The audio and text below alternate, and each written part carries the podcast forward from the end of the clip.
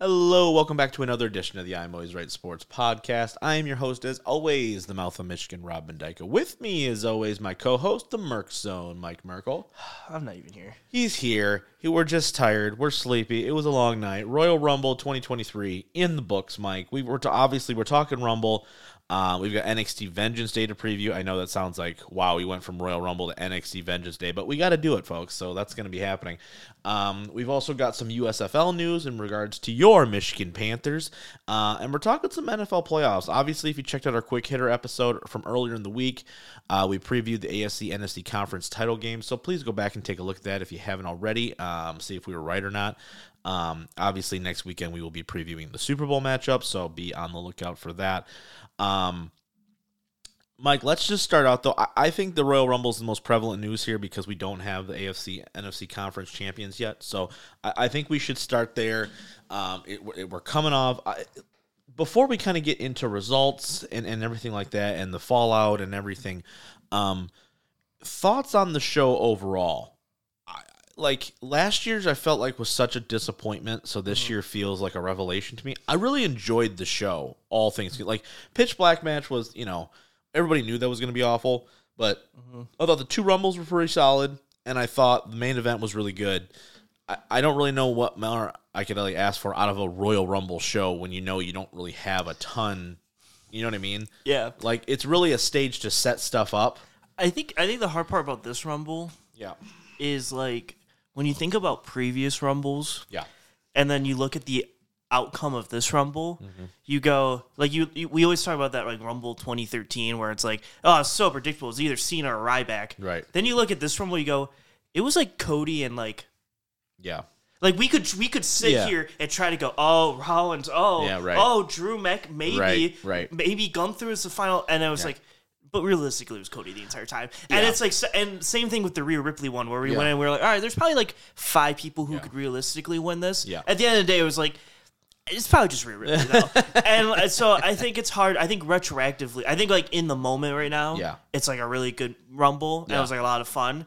But I think retroactively, in like five years from now, we're gonna be like, this rumble was like fine. Yeah. But like everyone knew who was gonna win. Well, here's the thing about that though. I, I know, and we talked about this a little bit. Like, I never really had a problem it, with Rumbles where like going in like okay Rollins in Chicago is going to be the favorite to win and he wins it right. Mm-hmm.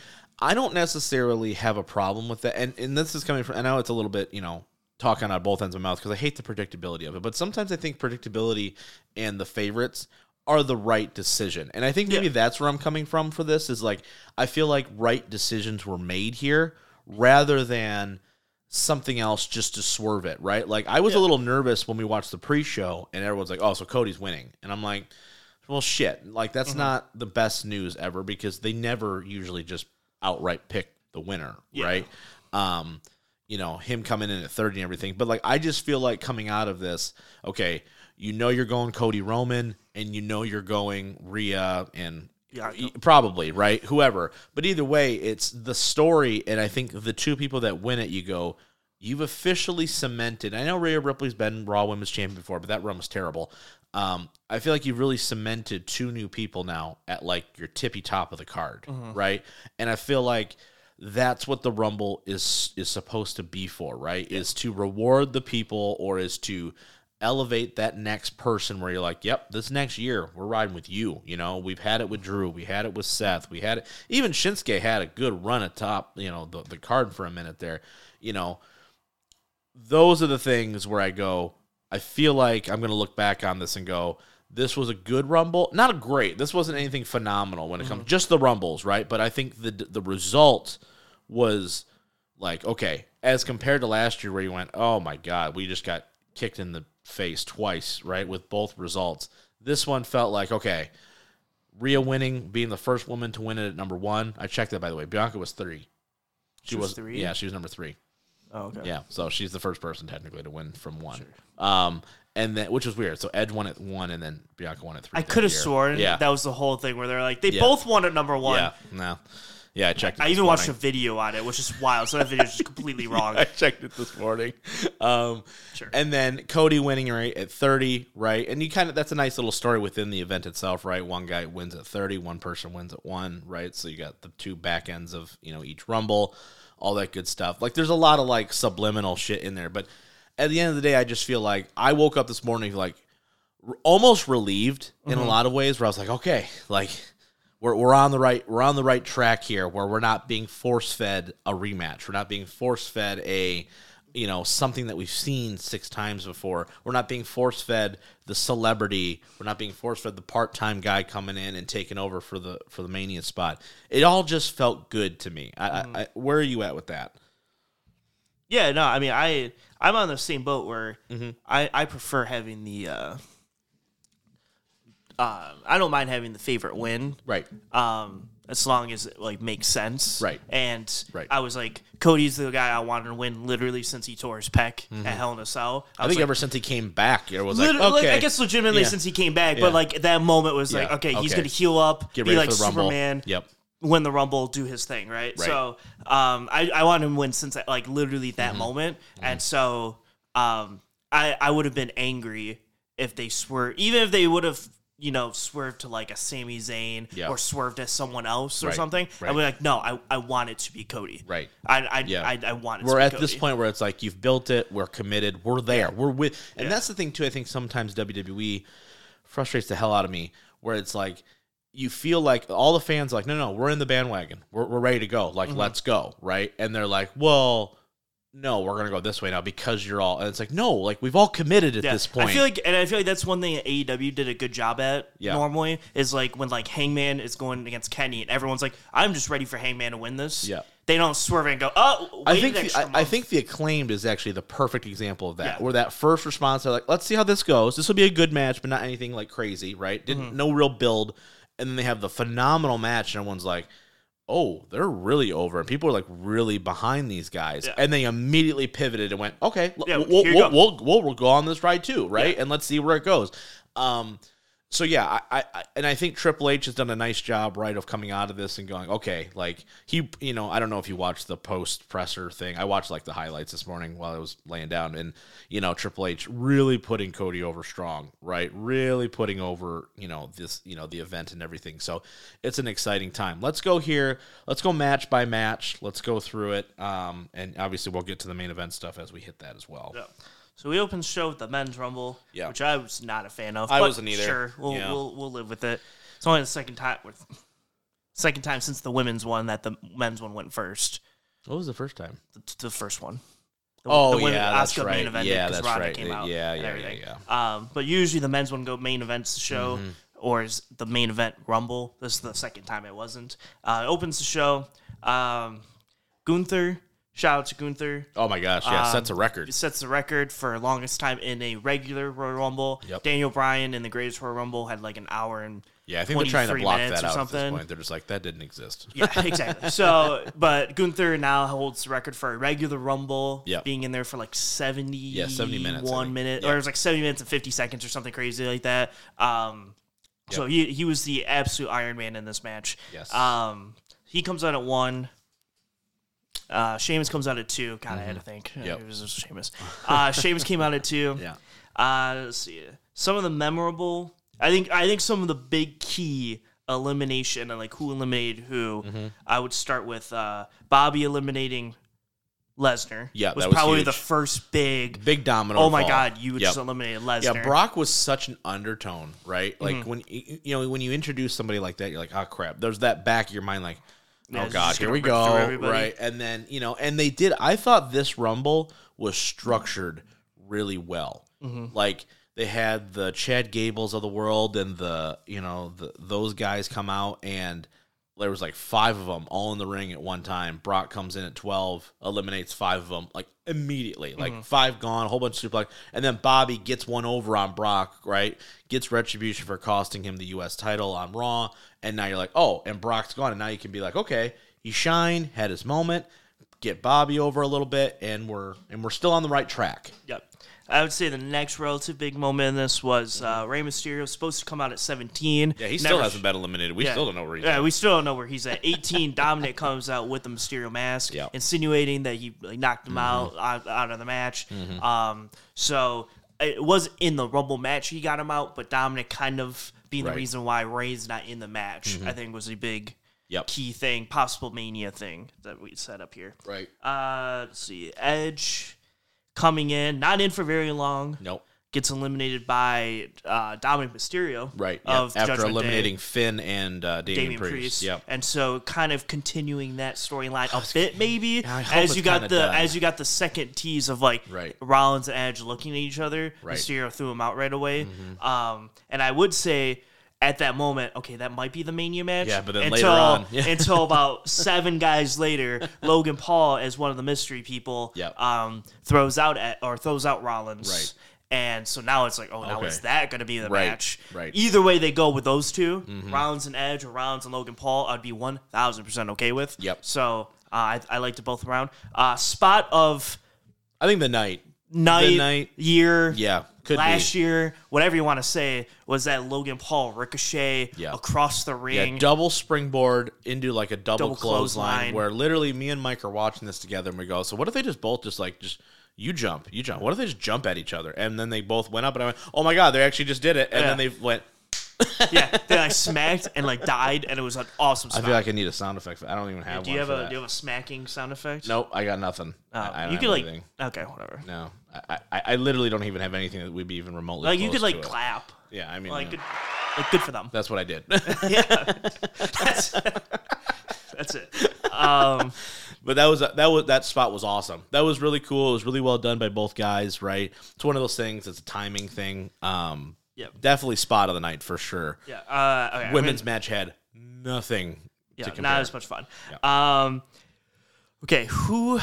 Gunther, Right. The next, the, probably the second to last big spot with Gunther eliminating Drew and Sheamus. Yeah, that was a big one. Yep. Yeah, Together. together. Yeah, Drew and, And- Sheamus hang out like the whole time. Yeah, kind of doing their thing. They looked like they were having a lot of fun in there. Yeah. is what they were looking Yeah. like. Uh, it was interesting because Sheamus or McIntyre would be like going over, and Sheamus would actually get a save to keep McIntyre in the match, and McIntyre did the same thing. Mm-hmm. Yep. So it was like one of those where like they really played up the team aspect between Absolutely. The two.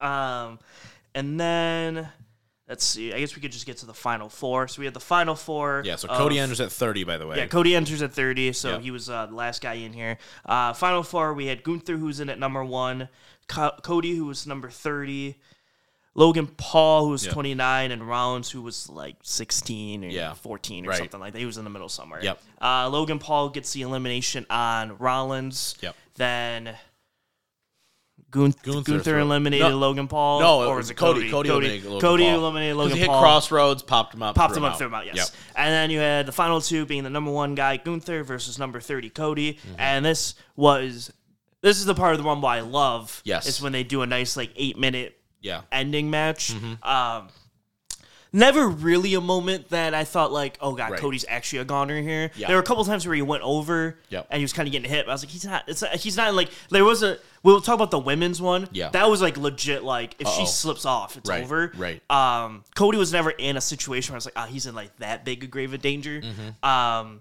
but him and Gunther have a great match, and then Gunther, or he finally gets Gunther over, Mm-hmm. and Cody wins the first men's Rumble of the night, or Yeah. first Rumble of the night, I guess.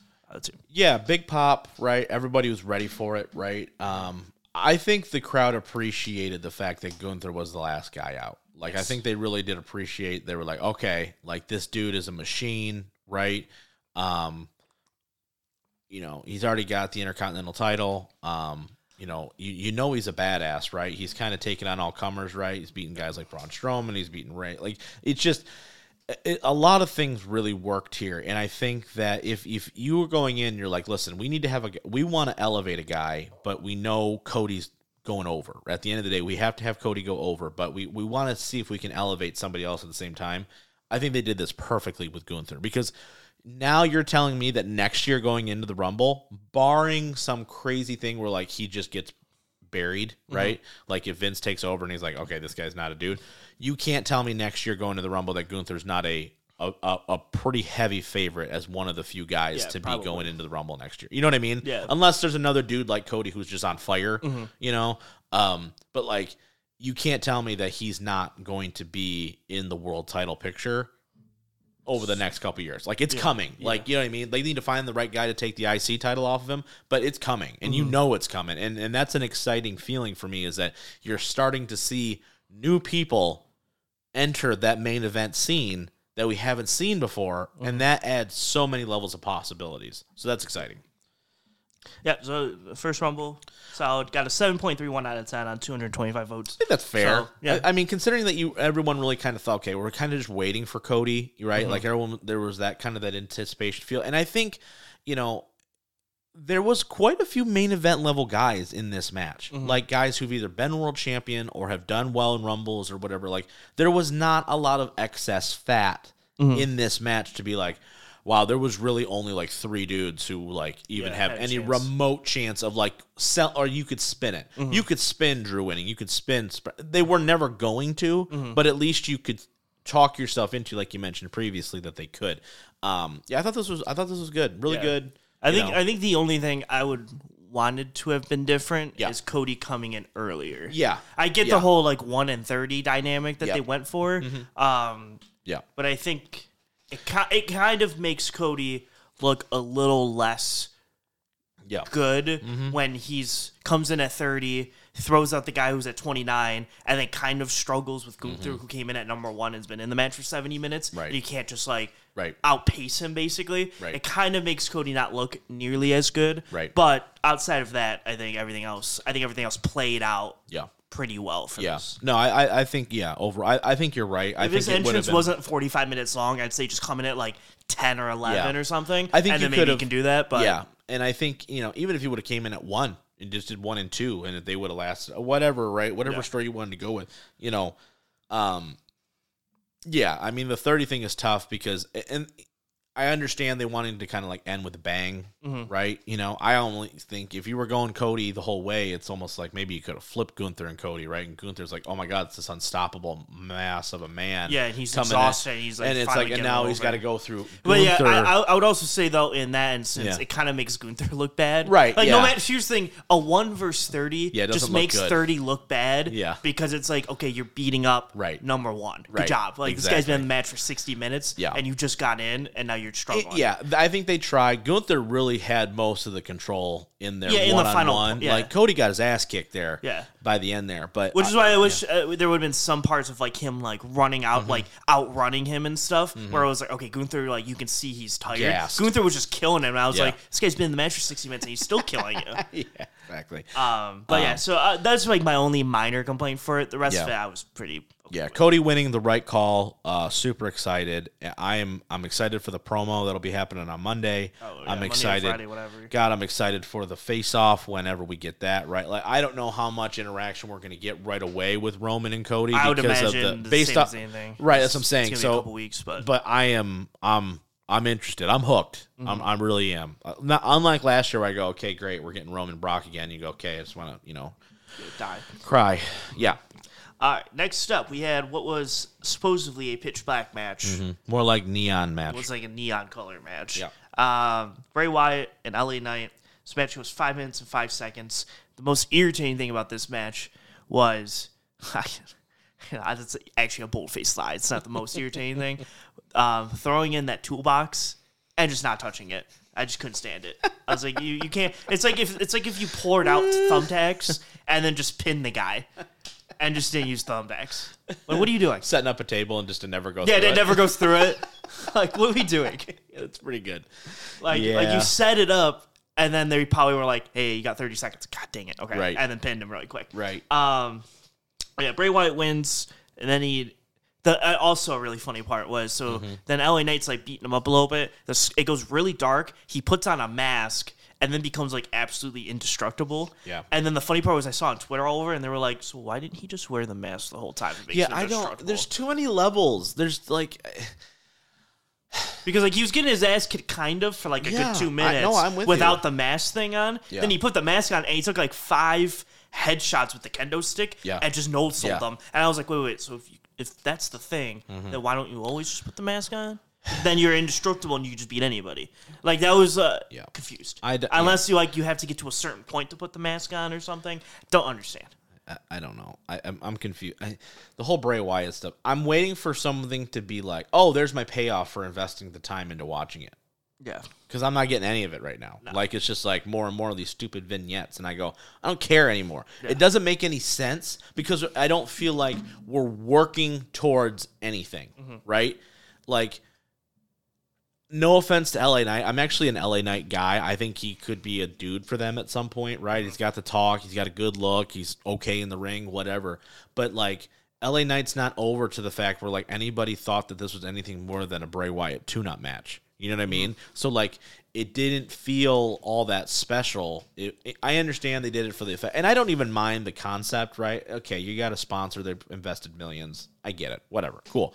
Um, and you have a character that uses that. But to your point, you got the face paint on with like the weird fang teeth thing in. You got red eyes, right? You look all scary, which is cool. And then you put the mask on, so it's like, is that a different character?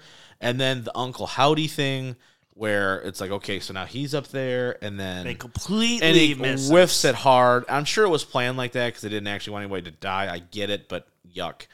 Um, and then with all the other dude creature things that we're looking down, it's like, is okay. So are we finally going to establish what I'm assuming is going to be some sort of faction? Are are they just here because this is what Bray like? Why should I care? I guess mm-hmm. at this point about Bray Wyatt, right? Like you're not doing anything. We're just talking a lot. I mean, it's been a while since he's been back, and he's had one match. Mm-hmm. At some point, we're gonna have to start paying something off here, and I'm not. You know what I mean? It's like I understand. I can get behind a slow burn, and we're gonna talk about the main event. That's a slow burn, but that's the right kind of slow burn where you pay it off at the end, and you go, okay, right? Like that was I was invested. I am. I am. You know, I care. I don't care right now. Yeah. Uh, yeah. So talking about that, Yeah. uh, next up we had Bianca Belair versus Alexa Bliss. Yeah, speaking of something I don't care about. they tried to make this match at least have some heat. Yeah. Uh, Bianca wins seven. Mm-hmm. minutes and thirty seconds. Um, I would The big stuff coming out of it's the post match. Yeah, the post match self where she's looking at the screen. Alexa's looking at the screen. Mm-hmm. Uncle Howdy thing comes up and she's like, uh, and then it kind of cuts out. So Uh-huh. Right. who knows? Um, literally have nothing to say about this match. I don't- yeah. much. Um, Bianca wins. Bianca Shocker wins. to nobody. yeah, uh, she's gonna go defend the title probably against the winner of the women's Royal Rumble yeah, match. the only thing I can think about really is just I just kind of wish that Alexa Bliss was just normal Alexa Bliss. Yeah, I kind of miss that, like Yeah. the swarmy, like I'm better than you, even though I'm little, right? Like I'm a little, you know, a little Mm-hmm. bitchy about it, and it's like, okay, I get it, you know, I miss her being like good in the ring at sometimes. yeah. too. I just miss, yeah, like I, it just feels like there's a lot of that stuff going on right now, where it's like they're really playing up on this Bray Wyatt stuff, and I get it, and if it pays off, and I look like an idiot six months from now, that's fine, but like, yeah. hot damn, I, I just think that nowadays the spooky creature character doesn't work. not nearly as well Because no. like I, like when Taker say like in the '90s when Yeah. Taker was doing it, mm-hmm. and even maybe in the 2000s, what have you. Yeah. There was not like social media and all this stuff, Mm-hmm. and like a whole bunch of behind the scenes stuff. So like when you were like watching it, and he would go to like press conferences, he was in like full character, do it, and you were like, "Is this guy actually just like Mm-hmm. Yeah. like this all the time?" Well, I think- like yeah. there was like uh, there was more of like a mystique around it. Mm-hmm. Now it's like I watch Bray Wyatt get married to whoever Right. on Twitter, Right. and now he's coming out in this spooky character. I'm like, that's not actually like it. Yeah. Just like doesn't. Right. it- there's so much like mm-hmm. less kayfabe going on now, mm-hmm. where it's hard to for me to buy in that. In the ring, he's some supernatural monster, and then outside, he's like a normal human. Right, It and just even- like doesn't doesn't fill the two voids. and even me. in Taker's case, right, when he did come back at 20, right, and and he came back as the dead man character. It Mm-hmm. was a kind of a hybrid dead man character with like the American badass and Yeah. him, right, where he was able to talk and like he was vulnerable at times. Like Mm-hmm. there were things that played into it. Um, I, for me, it's not even the spooky stuff. Like I get it, right? Like you have to have some something for everybody. It's just the fact to me where I feel like we're kind of in like this lather, rinse, repeat type of scenario where it's like, okay, Alexa Bliss has a match, she loses because of a weird spooky picture on the thing, and then we don't get anything from it. We go, what was that? Mm-hmm. And then we don't get anything from it. And I think you're starting to really burn fans where it's like okay why why do i care right and I, i've read some reports that some people don't want to work with bray because they're like i don't get it and i mm-hmm. don't understand the the shtick so i don't know if that's playing into it a little bit as well i just know that they need to start doing something with it relatively soon or it's just going to become a thing where it's like oh yeah bray wyatt did his weird Yeah. screen thing again. Yeah, and listen, in like two months, if Yeah. he becomes a cult leader and has six guy Yeah. group, Yeah, if she's with him and they're like the co, they're like a thing, and then she. He, If it turns into like a House of Black situation where you Yeah, got like the totally cult cool. leader and he's got his four Yep. Fireflies Funhouse Yep. guys who are all NXT guys or something, and they're just Mm-hmm. kind of running house or whatever. Yep. And like they'll come in during a tag match and Yeah. Mm-hmm. just beat everyone up and be five on two on someone and whatever. I'd be like, okay, Or that's that's if fine. you're or establishing new characters, right? Like if Uncle Howdy is just Bo Dallas, right? But you've established him now as a new person, right? And, Yeah. and you've repackaged and he's like him. the voice of whatever. yeah, or like that's cool. Uh, like yeah, I'm sure. I'm all for it. If you're gonna bring in talent, you know, I, I there was rumors that Vincent from Ring of Honor was maybe a potential one of these guys, right? You're gonna bring in people and establish something Mm-hmm. with Bray as this leader of people. Cool. I, I, whatever you want to do, that I'm I'm totally game for that. I, I think Bray Wyatt's an awesome yes, cult leader. Yes, he could totally do His it. Wyatt family stuff's awesome. Yeah, so it's like, okay, if we're gonna do that, then let's, you know, can we start moving with that though? Like, can we start establishing these people now rather than, you know, continuing to do the same shit over and over again? I don't know. Anyway, let's keep going. Yeah. All right. So next up, the co-main here, we had the women's Royal Rumble match. Uh, let's see. Rhea Ripley came out number one, as Yep. we kind of talked about earlier. Uh, uh, Liv Morgan comes out two, which I thought was kind of funny because for the last like three weeks she was like, "I want to be number one. I really want to be number one. I just I want to be number one." And then they put her at number two, and I was like, "That's so "Eh, funny." You're two. I was like, ha, "You're the lesser of the two. Um, yeah, she they came out one two. They really front loaded this this rumble a little bit. Yeah. The first like eight people, you got like Shayna, Bayley, Mm-hmm. you know, like you said, Liv, Rhea. You had um, I guess you had your Dana Brooks and Emma still too, but yeah, but like, I feel like you yeah. had like a lot of your bigger name. I mean, Becky came in at like 13, 14 or something. Yep. Like the first half, it was like here are a lot of your heavy hitters. I think the biggest hitter that came out in the second half was Asuka. Yep. It was Asuka, Raquel, and then I guess the returning Nia Jax at 30, I guess if you want to call it that. And the rest were just all of your Michelle McCools or your Xia Lis and what have yous. Right. Um, so was going- impressed by the fact though that they only had one person come back that was like like Michelle McCool was the only one. Like Yeah, this is the first women's rumble they've had where they didn't have to like yeah, it wasn't like a Trish. Yeah, and we don't Lita got and Kelly Kelly coming and back yet. those, Yeah. you know, ones that weren't really good wrestlers when they were actually on the roster, let alone now. yeah. Um, so some of the big events here is not as many as the men's one, I don't think. Mm-hmm. Um, I would say the first big domino to fall, I guess you could correct me if I'm wrong, is uh, Becky coming in, eliminating both members of Damage Control, then Bayley eliminating Becky, Mm-hmm. which then led to. Who eliminated? Uh, Either way, Bayley got eliminated right after. Yeah, Bayley so, got yeah. eliminated right after. I, f- I feel like the name was important. I think it was maybe Asuka or someone. I feel like the name was kind of important to who eliminated but I guess it doesn't really. Maybe it was Rhea or something. Yeah. But someone throws her over, so all four of them got eliminated in Yeah. like a 30 second span. in But the Becky- middle of the match too. Yeah, it was probably around the 19 or 20 time. Yeah. So that was that was probably the first big domino to fall. It was like two of the big hitters Yep. going out in like 1920 was like, oh, okay. And I, I think, you know, when we talked about this off air too, I thought it was the right placement for that though, because I do think like the I think Becky, Bayley, Charlotte, I think even Asuka you can throw in there at this point, right? Like some of them they have like this overarching on the women's division, right? Like this control where it's like, okay, well Becky's still in, so like they they've really had a stranglehold on the division, right? So in that case where it's like, okay, we're gonna eliminate Becky and we're gonna eliminate Bayley all the kind of together, and you're like, okay, they're still in a feud, right? And it and it feels like to me what Triple H is trying to do in that situation is they're trying to establish secondary women's storylines that don't have to have the title involved, mm-hmm. right? Like every single one of their, you know, even as Becky was the hottest thing in the business, at the end of the day, it all came back to the women's championship, right?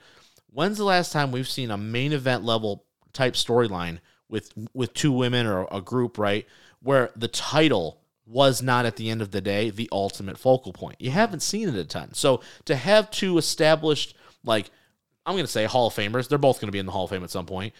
Two established women like Bayley, who's done it all, Becky, who's done it all, to be feuding, and it's not about the championship. I think is the next step in like the evolution for for the women's division as a whole. Is that we can have personal rivalries that don't require the championship to be involved.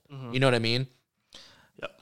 Um, and I think too, I, there wasn't a lot of big moments in this match, really, uh, and I don't know if it's just because it, the men's rumble is usually just there's a little more build up for the men's rumble than there is the women's. It just kind of is how it is. Um, but I think eliminating those two and allowing Rhea Ripley and the lives and even the returning Asuka now as the new character as like I guess an old character but you know as that I think that allows the people to really go all right like and settle in and establish these new people or you know Asuka's always been at the top of the card but establish some other people it's like okay like this is you know, we're getting another new wave of people that we can believe in and that we can get behind and go, no, no, okay, Becky and Bayley, they're doing their thing over here, but Liv Morgan's going from number 2 right? Mm-hmm. Like I, am on the Liv Morgan train here. She's going to do it, right? Or the Ripley or whoever. So I thought it was well done. Uh, so this match should not. So I would say that was probably the the one. That was the big spot in moment. middle. Yeah. Um, Chelsea Green coming in and, and having the quickest elimination was also hysterical. Yeah, I feel bad for her. I hope she I hope she has a good run though. I, I, she's talented. Yeah. Uh, so this match didn't have a final four Not- per se. yeah. They really did the stare down at final 3 Mm-hmm. That was really important. So we had Asuka, we had Rhea, we had Liv Morgan, Yep. one, two, and like seventeen or something. Yeah. whatever it was.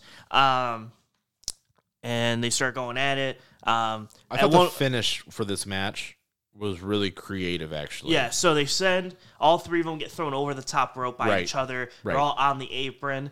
Uh, Asuka's on the far left side. Yep. Uh, Rhea's in the middle. Liv Morgan's on the right.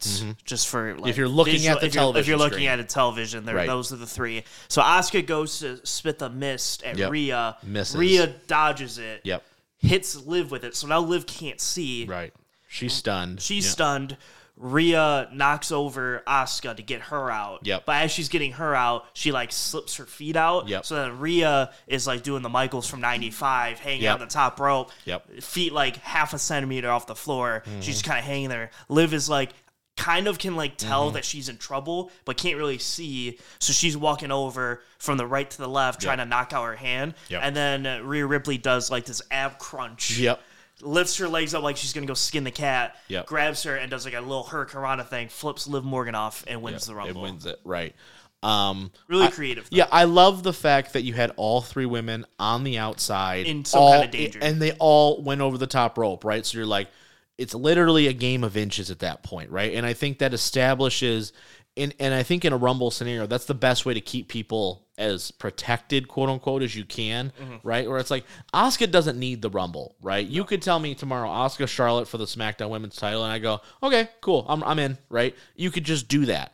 Um, so keeping their keeping them protected, right? She's coming in with the new character, right? And then at least to WWE audiences, and then establishing, okay, Liv's a player, Rhea's a player, and then having that little moment where literally it's Liv Morgan was that close, Asuka was that close, Rhea Ripley was that close to blowing it, right? Mm-hmm. Just to have it, I think it all just worked, and it keeps everybody on the up and up and forward, you know, all the way through. So great. I was really happy that Rhea Ripley won, though. I think she's been a, a like a legit MVP for them when it comes to just like a the Raw show. Number one, mm-hmm. I think she is the most important part of the Judgment Day, and I don't really think it's all that close.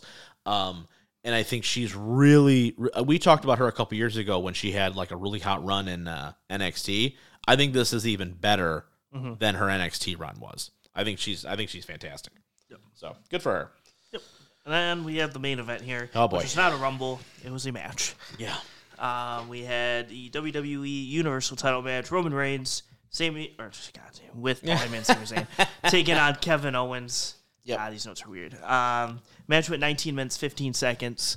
Um, I thought the actual match was. I thought the match was good. I okay, did. I, see. did. I I thought it was very anticlimactic. Well, the finish of it was, but I thought the story leading up to it because I didn't think there was a good way to end it. Like, Yeah. you know what I mean? Because you're doing the whole Owens is surviving, Yeah. but I thought they did a really nice job of the the first pop up power bomb. Right? There's no ref. Obviously, that's like a traditional spot. But I thought the stunner mm-hmm. when there is a ref, right, and he catches him, it's a one, it's a two, it's a oh crap, and it, you get it for just that moment mm-hmm. where it's like he it was that close, mm-hmm. right, and then the the facial expressions by Sami on the outside, right? Where it's like Owens is literally giving it everything he's got. And then finally he's just dead, right? I just thought, as anticlimactic the finish was, I thought the match itself really leaned hard into the story that you knew was coming post match, I guess is the best way of putting that. Yeah. Um. Yes, sure. Because um, Owens is playing second fiddle to Sami, and Sami's not even in the match. So mm-hmm. Owens has got to do whatever he can. So that's a hard spot to be in, Yeah. right? So I thought the match really was secondary coming into the story, right? Mm-hmm. I mean, Sami's ain't got more camera time in this match than he has in his entire career, and he didn't even wrestle, right? So like you knew going in where it's like, man, it's like he's reacting, and everybody goes, oh, what was he reacting to? Was he reacting to Roman Reigns kicking out of the stunner, or was he reacting to the fact that Owens almost beat? Like having that throughout, I thought was really good. Yeah, there were two spots where I like openly laughed. Yeah. It was the one where the ref gets knocked out. I did too. I went, oh god damn it. No, no, no but but so Reigns looks at Sami Yeah. and like he's looking around and he's like, "There's no ref." Okay. Yep. And then he looks at Paul and goes, "No ref." I, I was like, "No ref." He goes, "Okay." Looks at Sami and goes, "Hey, grab me a chair." Yeah. And then Sami goes, "You told me to stay here and do Yeah. nothing." And, he I- goes, and, and, and the- then he the pauses. way- and goes, yeah, though I "Told you, I, I'm telling you, get a damn chair." And he goes, "Okay." was was so comical. Yeah. I like I cr- I, I openly Yeah, laughed. well, I was it- like, that was hysterical. it lends itself into the beaten dog, right? Yeah. Kind of Yes, thing yes, that he's yes. in, right? Yeah, it was just so funny because he goes, "You told me to stand here," Yeah. and dude, it was Yeah. literally like being a dog. He was Right. like, "You told me to sit here," Yeah. and now you're saying, "Come here and get a treat." I don't know which one you want me to do. yeah. So I'm confused. I'm like so confused. Yeah. So then he gets a chair. Then he runs over and doesn't find a chair. yeah, and then Paul Heyman's like, "Underneath the thing, underneath the thing." He's like, "Oh, okay, yeah." But no, so the And second, then he hesitates. Which yeah, so but that, yeah, so that so he hesitates and then he Yep. gets the start and all that. Yep. Um, the next part I thought I thought this was if you if you're gonna talk about like storytelling was maybe the greatest. If there's a picture of it, might be the best picture in wrestling history. Hmm. Was when Owens was on the side right for the spear through the barricade, and like Owens goes up to like grab Sami and like grabs his knee. Yeah. And on the like, there's a shot. Where you see Roman and he turned. I wish I like there was a camera on me. Mm-hmm. Yeah. He turns around and he's watching Owens like talking to Sami and puts his arm on his leg. Right. And Sami looks, sees Roman and goes, no, no, no, no, no. no. and I cried. I was like, that is so good because Roman's like so kind of Yep. like Yep. uh doesn't know if he Yeah. trusts Sami yet, and he's probably sitting there going, "Why the fuck are they talking Yeah, right now?" right, exactly. Because I can't is- hear is what he they're helping talking him about. up Is he now? helping him up? Yeah. Like he's getting his like he's helping like he's got his hand on his knee, blah blah blah. So I was like, there's like a shot there that if they have it would be so cool because it's just Roman going, "What the fuck?" That's why I think this match is gonna play secondary to the story within it, Yeah, right? like that. It's so like the actual action in the ring. I thought, like I said, I still think it was really good, but I think that the story dominates, right? So obviously, right, we get the spear, right? Yeah. Owens loses. Yeah, anyway, yeah, yeah. So, so long story Yeah. short, yeah. So, uh, th- those those two moments, I just Yeah, found fantastic. hysterical. Yes. Uh, but yeah, so you get the spear, you get the weird because like he spears him and then he just pins him for three, and I was like, sure, okay, it's over. Like I said, I didn't know if there was a good way to end it. Like I just yeah. feel like I just I, I really felt like there was like a, a kick out, uh, like a get hyped up, like a Hulk Right. up, and then he finally just kills him with Right. Mm-hmm. something. Like I thought there was like one, like five more minutes that they were gonna do. Yeah. So it felt like there was. I I was ready to go to bed, so I was like, okay, let's go, because I knew there was story coming afterwards. Yes, I was like, yes, I'm yes, I'm sleepy. So so we'll run through this Yeah. this ending here. Um so he wins. Kevin Owens just dead. Yep. Really funny. Um the Usos and Solo come out. Yeah, beat the crap kinda, out of Owens. And they're kind of hanging there. Start beating him up a little bit. Pull out the handcuffs. Yep. Handcuffs Owens. Um, Yep. Then Us, the Usos had like 17 super kicks. Yeah. That may have been the perfect super kicks Oh I've god! ever seen in my life. And I thought they did a really good job camera wise of coming back and forth, right? so you was. saw the impact. I thought yeah, they did a really but like nice their super kicks too. were as close to the chin, probably yeah. without hitting him, as you could get. Oh yeah, it was Well, like- there was a couple that hit him for yeah, sure. But they were, they were like young buck style, like wow, these are really good super kicks. Like well, it was, they're, they're Samoan. They- They're always good at wrestling. yeah, they're yeah, they're, they're, great at it. yeah. Um, literally the best tag team ever. Just yeah, so we're clear, yeah. we're literally in. We're watching them right now. Like um, yeah, pretty much. Um, but yeah, so he's doing that, and then Roman grabs the chair. yep, Uh, he was about to swing it. Sami gets in the way and goes, "Hey, you know, you're better than this. You don't need to do than it. It's done. Let's It's chill. over. Let's it's chill. over. Like he's dead. Yep. It's cool. Yep. And then Reigns goes, "Yeah, you're, You're right. I, I don't need to do Yeah. it. Yeah, You need to do, do it. it. Yeah. And like the the ex- the funniest part was the expression from like him laughing on. Yeah, you're right. You do it. Yeah. It was like the instant Yes. like you're gonna do it. And like it was like I'm I'm gonna do it. I'm gonna I'm gonna take a pause here. Just appreciate what Mike just said there, though, because you're gonna see Roman Reigns in movies in the next five years. Just so we're clear. Yeah, and actually no, and actually say lines. Yeah, yeah, like he was in movies and doesn't say a single He word. He had cancer then. It's okay. He, it's not the same. Did he? yeah, I mean, he still does Hob- now. Yeah, but like when doing Hobbs and Shaw, he was like, Yeah, he was. That's what he was oh, part. That was when he was part of. Anyway, continue. Keep Yeah. going. Uh, because he not say the Rock would talk to him in that movie Yeah. and he said no words. It was really funny. Well, he tried to say acknowledge me, but then The Rock was like, "No, no." Spray him with a squirt. Four bottle. years later, Yeah, maybe. exactly. Yeah. Um, but yeah, anyway, so goes in to grab the chair.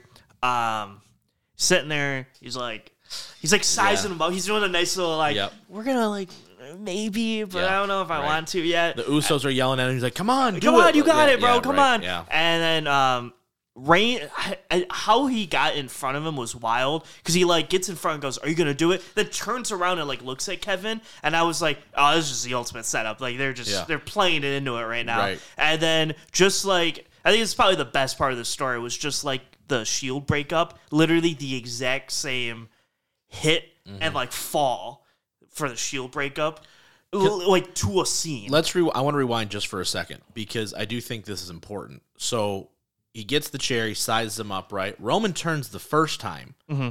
and he, Sami, and everyone thinks that's when to comment, and then Reigns turns back around to Sami and shoves him in the face. Oh, a couple yes, times, yes, yes, right? yes, yes, I forgot and then to the point where like him and Sami go like head to head for a second, and then Sami like you know like that stare off where like they're gonna go at it, Uh-huh. and then Sami backs down immediately, right? And he's like. He's trying to keep it, and then the turn. Yes, the yes. second time where it's like okay, and then I, I, I thought this was such masterful storytelling because it felt like everybody was ready. Like Mm-hmm. I felt like everybody was sitting ready for the moment because you know it's coming. Yeah. You can feel it, and it. I feel like those shoves to the face were like that last little bit where it's like. God damn it. Like, I just, like, this is it right here. Like, Mm-hmm. Yeah. right in this moment. I'll let you continue. Yeah. Um. But yeah. So he. I forgot Yeah. about the shoves and stuff. Yeah. But yeah, he turns around the 2nd time and then he winds up and Yeah. just smacks Yeah. Reigns. Yep. And the pop that he gets. It was deafening. It was. really was. It was like. Like punk in Chicago type of like. Mm-hmm. Yep. Like there's Yep. very few times in like sporting events. It made the sound go weird for a It, second. it did. It like fuzzed out. Yep. It was like that kind of loud Yes. where you're watching like this the Marshawn Lynch run, and when he stiff arms that last guy, and it's like it's that staticky like Yep. I like it's not even I sound can't even right believe now. that I just saw that. um, yeah. it was. It's like one of those where they make like a mini earthquake basically happen. Mm-hmm. Yep. It was like that loud. I think the closest one that WWE's had, I think it was when Edge came back yeah, the Rumble. Yeah, a couple years at least ago. at least in recent pre-COVID, memory. Yeah. pre-COVID, where like it was, or it was like I can't believe that I just like Yeah, that like the Hardys one at the WrestleMania was, was another awesome. like pretty yeah. huge yeah, one but too. Punk Chicago at Money in the Bank when he it's pin, when he gets that three count and everyone's just Oh. dying. Um, yeah, deafening loud. it was awesome, Um, and literal then- chills, literal chills. Yeah, and then Sami turns around and he's like, I'm sorry, "Sorry, I'm sorry. I had to do it, dog." And then they, and then this is this is where it gets super interesting yeah, you're telling me. because because I, I think it wouldn't be nearly as interesting until what happens happens. So Jimmy and Solo start just like decimating Mm-hmm. Sami, but Jay is off in the corner, Right. And he hasn't touched him, Right. He, he's literally just in shock right, Right. now. And so Jimmy's beating him, Solo's beating him. They stop and they go, Jay, come on, get in this. And Jay's just like, right, I, right, I, Yep. no, I, Yep. I can't. Right. And he rolls out and leaves. and leaves. Yep. And I think that was the part where it was like, I don't know where this is going to go anymore. right, Because I think if Jay would have just got in with the beating, it's like, okay, then it's just Mm-hmm. the bloodline beating everyone. But now with the Jay, who knows? right. That's where it kind of gets interesting. Right. Um, and this is where this is why when when they do it right Mhm. and when storytelling is done correctly and you are given the time to breathe and allow things to just develop Mm-hmm. right this is what hap- this is the result this is beautiful Yeah. this is so good now, now I'll put it in my two. Like I'm kind of on the. Like I don't really care for this story that much. yeah Um, really yeah. i don't know how you're not i'm like so captivated See, by it. I see. My thing is, I'm I'm way more on the Cody train, so I just want Yeah, that to no, start. yeah. and so like all of this stuff, But I'm just like let me let me. I want to I want this to be over. to But here's the thing, though. stuff. I think it ties into the Cody stuff, though. yeah, because he, here's what you're looking at if you're the Cody side of this, right? You are looking at an unstoppable force, mm-hmm. right? That's what Roman Reigns is at this point, right? He is a three year champion. Hogan, Backlund, Sammartino, uh, maybe Pedro Morales. Those are the four dudes who have held the championship longer than Roman Reigns consecutively. That is such a small list. I think it's so underrated on what he's doing right now. But but if you're Cody, right, you're coming back from the injury and all that stuff, okay? But the mountain that you have to climb to beat Roman Reigns in a one-on-one match almost looks impossible at this Yeah. point, right? That's where you've gotten to. So this Sami storyline though is the catalyst for the destruction of the bloodline. Mm-hmm. Because now what you have is you have dissension. Not only Sami's now officially gone, I can't do it anymore. Like I've been the whipping dog, I can't do it, right? Yeah. And you're gonna get that payoff. And now with that's like if you would have stopped it there, right? And then all three other guys just beat the crap out of him. I go, okay, it's a clear, evident Usos, Sami, and Owens at Mania. We're going there, right? But now with Jay taking himself out of it and going, I can't do it. And now we still may get there. I, I, I and honestly, I think that's still probably the best course of action Yeah, long term. Um, because I don't think breaking up the Usos is the right move. However, having the dissension Mm-hmm. within the bloodline and having the dissension where it's like Roman's whole world right now is crumbling around him, right? Mm-hmm. He almost lost to Kevin, right? He was he wasn't on his game. He got outsmarted by Owens a couple weeks ago on SmackDown. We were there, right, with the contract signing. And so and now he's got to come up against Cody, who's literally put it basically on this diatribe about I'm doing this for my dead Hall of Fame father, right? It's like and Owens and and then and Roman has to come out and be like I still have to at the end of the day this is what I have to do, mm-hmm. right? So it's uh, you're getting to a point where the most unstoppable force, the unmovable object in Roman Reigns where you're just like nothing can touch Roman and now ev- his his family's all shattered up right? Sam, this poison that's been injected into this and now you've got to come in and now you've got to defend the title mm-hmm. against somebody who will not be denied. Mm-hmm. Is somebody who is like there is nothing else i'm here to do. I literally left the company that i founded to come back and to win this match in this moment at this time. You have been untouchable for three and a half years and now he's got to overcome that. I think it's I do think it ties in mm-hmm. because it makes it to the point where Roman is so vulnerable, mm-hmm. but he's still like if you're Cody, you're like, yeah, but he's still the guy. And he did such a good job, I think, in the press conference where he's like, Roman's the best wrestler in the world. Mm-hmm. You go, you can't say anything else other than that. He's been the guy for three years. He's the best wrestler in the world. And you go, he goes, I have to, I think I'm number two, but I have to earn the right to, you know, to be the guy. It's the layers that they've gone into it now. Mm-hmm. It's mind boggling. yeah. It's I the best sandwich ever. So I think I think my I think so in a it's not necessarily what the story did. Yeah. I really need to get off Twitter.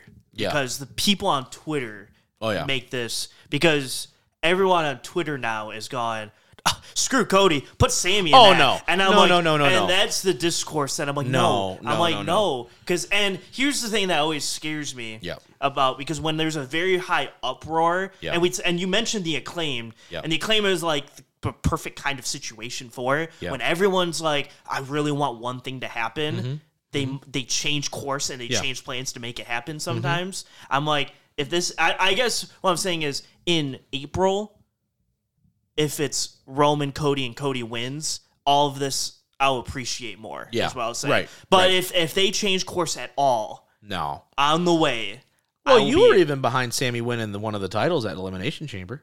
I was. Yeah.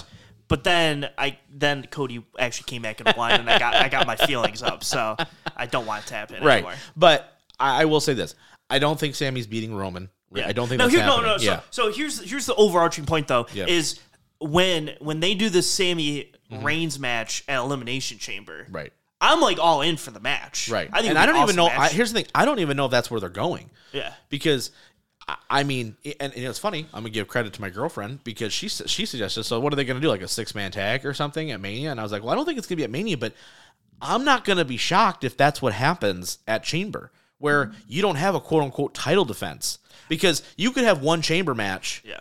and for the women's right or a tag or You however the spill you want to do it right? Um assuming roman's only wrestling one night Mm-hmm. at mania like gonna need to fill that. So it's like i don't know what they're gonna do. I and, and here's and this is my sadistic mind right? I know we're kind of getting off course here but with this story because jay and the and and now he's kind of like i'm conflicted what about what about this? What about an elimination chamber for the title okay? It's all the members of the bloodline Sami Zayn and Kevin Owens. All against each other. Uh, Where you've got Jay, who's kind of like, they don't know where he's mm-hmm. at, right? Sami's going to try to kill him. Kevin's still here because Sami and Sami, right? But then you've got Jimmy and Solo to protect Roman, right? So it's mm-hmm. it's like a six man, basically, right? But it's everybody, mm-hmm. right? Where, and now Roman's got to go in and thinking, technically, I could lose my title any of you, right? Where you've got all six members, and then that's where you establish, okay, like, okay, Roman wins, the bloodline's back together, whatever like that. Sami and Kevin are doing this thing against whatever the whatever the spiel you want to go with, right? Where if you want to, if you needed to have a chamber with Roman in it, right? I think that's the best way to go. yeah, I I- okay. I guess in that aspect, if you need a chamber with Roman, Yeah. then that's Because here's my thing: it's like when it's like in 2005 where Batista was in the elimination chamber with Triple H, but tri- it's like Triple H like, no, you're gonna help me win the title, right? Like that's that's the, that's the point here. So Solo and Jimmy are there to help Roman, yes, and and it gets to the point where okay, everybody gets eliminated, and it gets down to Sami and Roman at the end, right? Roman beats him, blah blah blah, and we're, and we're yeah. off I. I see. I, I guess I just I want to see Sami and Reigns just one on one yeah. in like a classic match in Canada. Mm-hmm. Yeah. Give me that like I, I mean, listen, if that happens, I'm that totally super cool. baby with it. face Yeah, for, super sure. heel energy, Yeah. and I, I guess. Actually, no, I do care now. I, I definitely want Reigns to just kill him. That would be really fun to watch. So, I, and here's the thing too. and then eh, Sami and Kevin can go yeah, streamline into the Usos. But tag. what I love is that too is that this storyline now converted Roman from cool guy heel mm-hmm. to heel, Yeah, right? There were loud boos, the fu Romans, right? Like there was like legit heat from that mm-hmm. because Sami is so over. So that in itself, it changes everything. It changes the whole dynamic now mm-hmm. about everything. I am clearly we don't know where they're going to go with it, but I do think that this story at the end of the day actually helps Cody long term because I think it's one of those things where I think it sets up like this monumental moment mm-hmm. because he's going to go through everybody. Roman's gone literally, if you think about it, Roman's gone through everybody and then he had to go through saving his own family, mm-hmm. right? To get to WrestleMania. And the only thing that stopped him was Cody. You know what I mm-hmm. mean? Like that that's like that's where they're kind of positioning it as is that there is this one guy who cannot and will not be denied against the person who has denied everybody mm-hmm. forever, has kept this whole thing afloat, and Cody's the one guy to do it. yeah. That's like you know what I mean? Like Yeah. that's like star level shit to like next level star level shit. Yeah, I guess I just would have liked to see, and I guess it could still happen depending on what they do at the chamber. Oh, yeah. it's like the whole bloodline together and Cody just battling through, kind of like how Kevin Owens has been going through the last like Yeah. Month. Mm-hmm. It's just like every time Cody gets like a little bit of momentum, he just gets his ass kicked by them. Yeah. and it's just like the mountain is just there. yeah. to get to. I just think it's one of those scenarios where you could easily I think Roman and Cody by themselves I think is enough. Where I think like having Paul with Roman and Cody Yeah. and just that be the focal point. Get all the extra shit out of there, right? Usos are busy with Kevin and Sami, all the other stuff. And it's just those two guys going at it. I feel like is like one of those things where it's like this could be a thing forever. You know what I mean? Yeah. Like there's a lot of goodwill that they've built up here, and I am ecstatic. I really am. I thought it was beautiful, beautifully well done. Yeah, I don't I don't subscribe to the theory that Sami should take the spot or anything like that. That's dumb. But um, Yeah, I don't know. I just I'm I'm just not as invested in the Roman Reigns thing as everyone else is. So Yeah. it was just watching it. Like I was waiting for a big reveal or a big like thing to happen. Mm-hmm. Yeah. and I was like, the turn was. I didn't like the fact that they advertised it as the final chapter. I didn't like Yeah. that. Well, so and that was I guess my sec like Yeah. Mm-hmm. side kind of point was it was the final chapter, and then like Roman was like, "You have your big test at the Rumble." Right.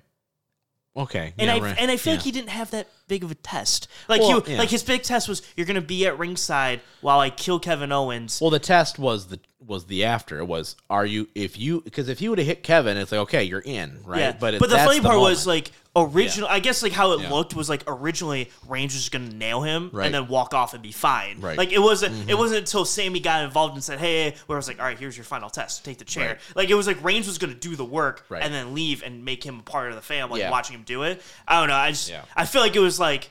We, we speculated all week on like the final test. What could this Right, final right. test be? Yeah. And then there's really like no real final test. but but yeah, I just I, I'm just ready for Cody to take the title and do his own thing. So Yeah, I'm just- and, I'm and I just think waiting that's for that. coming. I think do think it's coming, right? I just think there's there's so many bran- and I think that's why I'm enjoying this as much as I am is because of the of the branches that you can you can spur off of this now, Yeah. right? Where you're like, there's so many different ways to go. Yeah. And that's exciting for me, right? Mm-hmm. Where you just go, it's not this straight, okay, Roman, Brock, title for title, this is how we're getting there, Mm-hmm. right? Like it feels like there's it's a create your own adventure Mm-hmm. right now. And you could go so many different ways and you're just excited to see which way they're going to go with it. Mm-hmm. And I think at the end of the day, I think your point is made though that like when Cody does do it, it's a it's a monumental moment. Yeah. Like when Cody beats Roman, it's a moment where you go, well, that's it's I'm trying not to be like bombastic here when I say that. It's like when Austin beat Shawn. Mm-hmm. It really is because you go, that's the new guy. That's the guy now. That's the guy right there. And now there will never be like I mean Roman's in a in Cena. Those guys are in different realms, but like that's the next one. It's like mm-hmm. okay, so Cody's gonna just rule the roost here for the next five years. Okay, cool. It's him and Roman and Drew. Like you got like Yeah. that where Cody's that guy now. Mm-hmm. It's it's exciting. It's just super exciting. All right, we're gonna somehow transition out of the Royal Rumble to oh god NXT Vengeance Day. Uh, we're an Oh, hour you in. say that. I think it's gonna be a banger of a card, though. a banger of a card. Yeah, Okay. All right. I, I'm like, excited for a couple matches, but I just you know I, I mean t- coming from Rumble to this. Like, like, let's be. I think the in-ring product will be better on this show than the Rumble. well, yeah, well the Rumble. I mean, you got two matches, a whole bunch of people fake punching each other for an hour. yeah, like, like that's what I mean by like banger of a show. yeah. Um, I hope so. I'm glad that they're traveling. That'll help immensely. yes.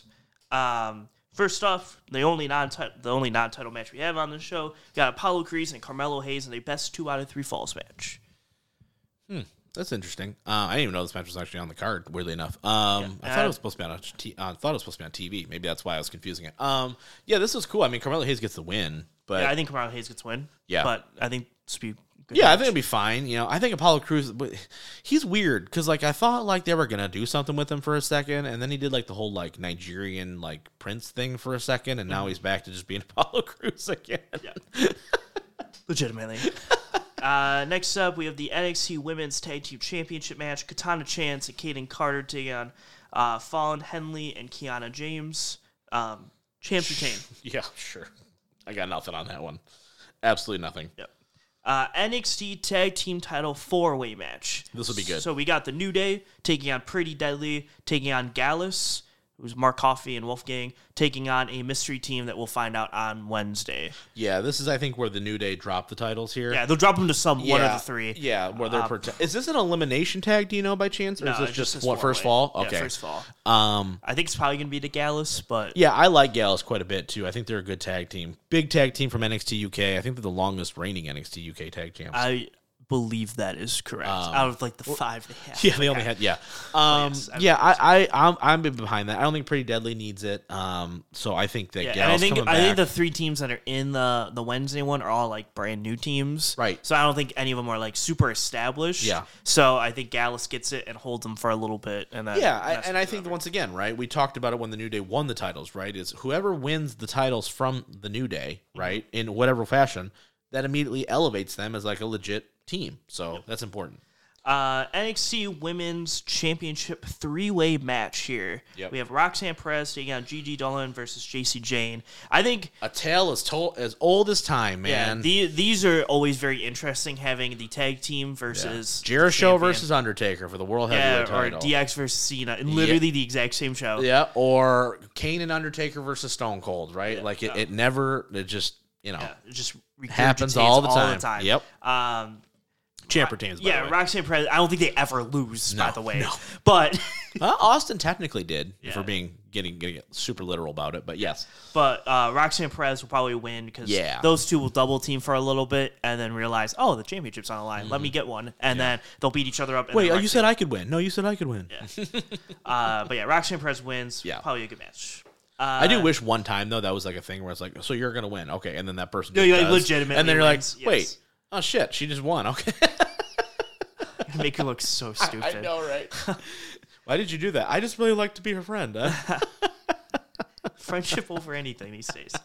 Uh, NXT North American title match, which low key, if you went matches, I wouldn't think would be the banger. This match might be the banger. Mm-hmm. Yeah. Wes Lee versus Dijak. Yeah, I kind of, I'm, I'm on the Dijak train here. I'm on the Dijak train Um, also. I also don't, but like on the other side of the mountain, yeah. I don't know what Wes Lee would do if he loses. Yeah, here's the thing with Wes Lee though. As much as I commended them for like giving him a chance after his partner went all Nazi and crap and all, that- all that shit, the fact that like okay, they're gonna try try him as a single, right? And they gave him the North American title, cool, right? I just feel like I'm not getting anything from Wes Lee character wise. Like, who is Wes Lee, right? Like, I just not. He just seems kind of generic, plain Jane to me. Tremendous athlete, awesome in the ring, but I'm not getting anything character wise. You want to know why a guy like Grayson Waller's in the main event? Because he's got a character. That's hundred percent why. Um, I, I'd be for Dijak here, and I think that's a big win for Dijak. He needs something. I was really excited for him when him and like Keith Lee were doing stuff and as a tag team, and then they made him fucking T bar or whatever, and that was awful. So you know, here we are. Yep. And main event time, we have the NXT Championship Steel Cage match: Bron Breakker and Grayson Waller. I think Waller wins it. I do. I think Waller takes it. I think it's time. Yeah. quite frankly, Yeah, about agree. time. Really. Um, but- I, I I hope there's a couple title changes on this show to kind of I think springboard us in here. I think there should be at least two, yeah, if not maybe even three. Yeah. And I think, like I said, going down the card, no, I think it's. I don't be see any fine. matches outside maybe the women's tag match. I'm like, Yeah. I don't care for that much. Yeah. Like all five matches, I think, or five out of the six, I think are going to be at least I'm good match, like quality matches Yeah, that you, that yeah. I'm fascinated by the the crowd reaction. Right, Mm-hmm. the fact that they are traveling outside of the uh, Performance uh, right, like they're going on the road. I'm very intrigued as because I think that will help. Yeah, the first I think, and we always talk about that's what I thought the takeovers. Yeah. In like the golden era, I guess what they call of NXT was like you have all these small shows for an hour mm-hmm. and like like a hundred people are there, and then you go to a takeover with like twenty thousand people, and just the atmosphere makes it mm-hmm. feel different. Yeah. like when they open with the four way tag and the crowd's going absolutely insane for all these people, and there's twenty thousand people cheering instead of like hundred people Yeah. in a little performance center. I think it's gonna be like Yeah, changes Oh, okay. everything. Yeah. It's Gonna be, oh, okay. Like, Yeah, this is for legit sure. stuff. Because even in the golden era of NXT, those shows weren't all that great. Like the TVs. No, oh, Like, oh, you know okay. what I mean? Yeah, no, no, yeah, no, yeah. not the takeovers. Not the I was, takeovers. just I'm like, talking I was about- like, 2017 to no. 2019, those takeovers were literally golden. no, no, no, no. I'm talking about the television shows to Yeah. get to the te- yeah, to they the would have like every Yeah, like three weeks, you would have like one banger of a match Right. probably, and the rest were all just Yeah, because they only had an hour, right? Yeah. It's like Rampage. It's like, you know, Rampage most weeks you can probably skip. it's just kind of what it is. Yeah, looking forward to it though. We'll go over it next week. Um, all right, let's pivot a little bit though. We've talked a lot of wrestling. We talked about an hour of it. Um, but it's Rumble weekend, so it's it's it's warranted. Warranted. Yes, it is. Um. All right, I, I have I have several things here. So I, one are we gonna do, do do we want to start with the USFL and then me get salty, or do we want to start? uh, Do we want to get salty and then at the end end end with a whimper?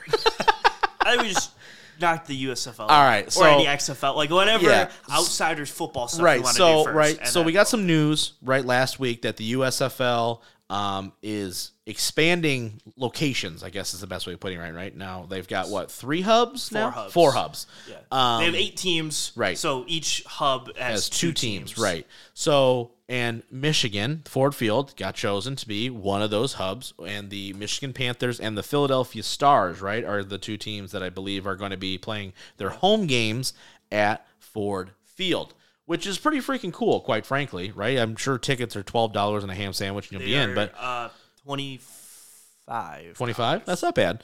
Um, I think. shit, I'd go to a game. Yeah, I mean, uh, unless unless you Now, know, like it was like a pre, it wasn't a Pre-sale pre-sale. thing. Like you couldn't pick your seat, but it was like you, I think it was like I want to say ticket, like season ticket thing. Oh, yeah, but it no. was like to pre-order to like get your ticket it was Oh. like twenty five dollars. Yeah, I don't know how much tickets are actually going to be. But I can't imagine Ticketmaster said twenty five dollars. Yeah. and I don't know if it was like they're going to give you a seat if you pay the twenty five dollars, or you can go in and like pick I- wherever you want to sit. Well, here's the thing. Well, here's the thing. You you can't have assigned seating because there's no way they're going to fill up Ford Field. So it's like you're just going to be like you get a ticket. It's like going to a high school game. I'm just going to sit down. Like Yeah, probably. Eh, that's probably what. You know what I mean? Yeah, they, I mean, they could probably get a good amount of the lower bowl filled, but oh yeah, for sure. Um, but not so like St. Louis can. But yeah, no. Well, yeah.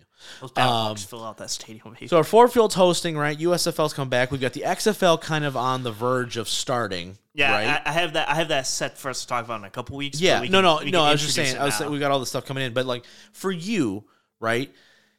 Are you excited for season two of the USFL? Are you excited for the XFL to come be coming back? Like just like an, like a rough overview, because I mean we can only talk so much about oh it's at Ford Field. Okay, next, but like the fact that we're actually getting a season two, I think is important because like they're actively like, hey, you know, Mm-hmm. it helps that it's owned by a television company, so they have TV, but like.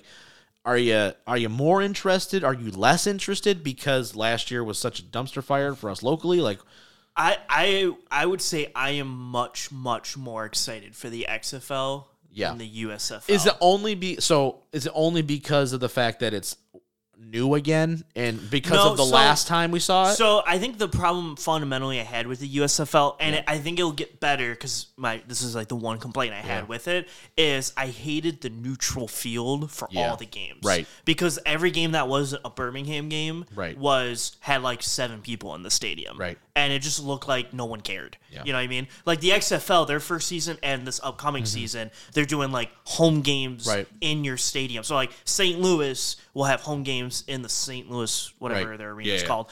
Um, and when you watch those 2020 ones before they shut down, they filled out, they sold out their lower bowl, and their camera work was like it looked Mm-hmm. Yeah. rowdy and it looked loud and it, it looked like it was like meaningful. Yeah, for sure. Like we watched the um, Battlehawk. I think like Roughnecks game. It was like week four, and it felt Like a big game. Now the football is like college, like like watching MAC football. Basically, it's it's, not not, like the best football out No. there, but if they're all on an equal playing field, it's actually a little more fun because more mistakes kind of happen and Yeah. like anything can happen. But the game was like, yeah. I'm like I'm invested. Like Yeah. I was like I was having a great time watching it. are you are you So having so Yeah. so to that point though, having at least more hubs, Yeah. so more teams have that home field feel. Like Michigan, when the Michigan Panthers play, they're gonna have a good amount of Panthers fan, like Michigan people Yep. filling out their lower bowl. It's mm-hmm. gonna feel a little more important watching the Panthers percent. this year instead of having seven people up in the crowd and watching a one and nine team. So are, I, I'm are you more interested in for the, presentation of it? Like, do you think that like because the last time we were really big fans of the XFL when the when it first made its comeback because of some of the stuff that they changed, right? The and they're still doing that stuff. right hearing the play calls right and stuff like that do you think like the usfl should try to adopt some of that stuff because because like the xfl has been very clear we are a developmental league to hopefully get more tape for guys to go to the nfl like they are in partnership with the nfl Mm-hmm. right the usfl is like no no no we're a we're a separate thing Yeah, we're a professional league yeah here. but clearly they're not because you're not signing you're not competing. Like no one is from the usfl is like hey let's get bryce young to come and play here like they used Mm-hmm. to right?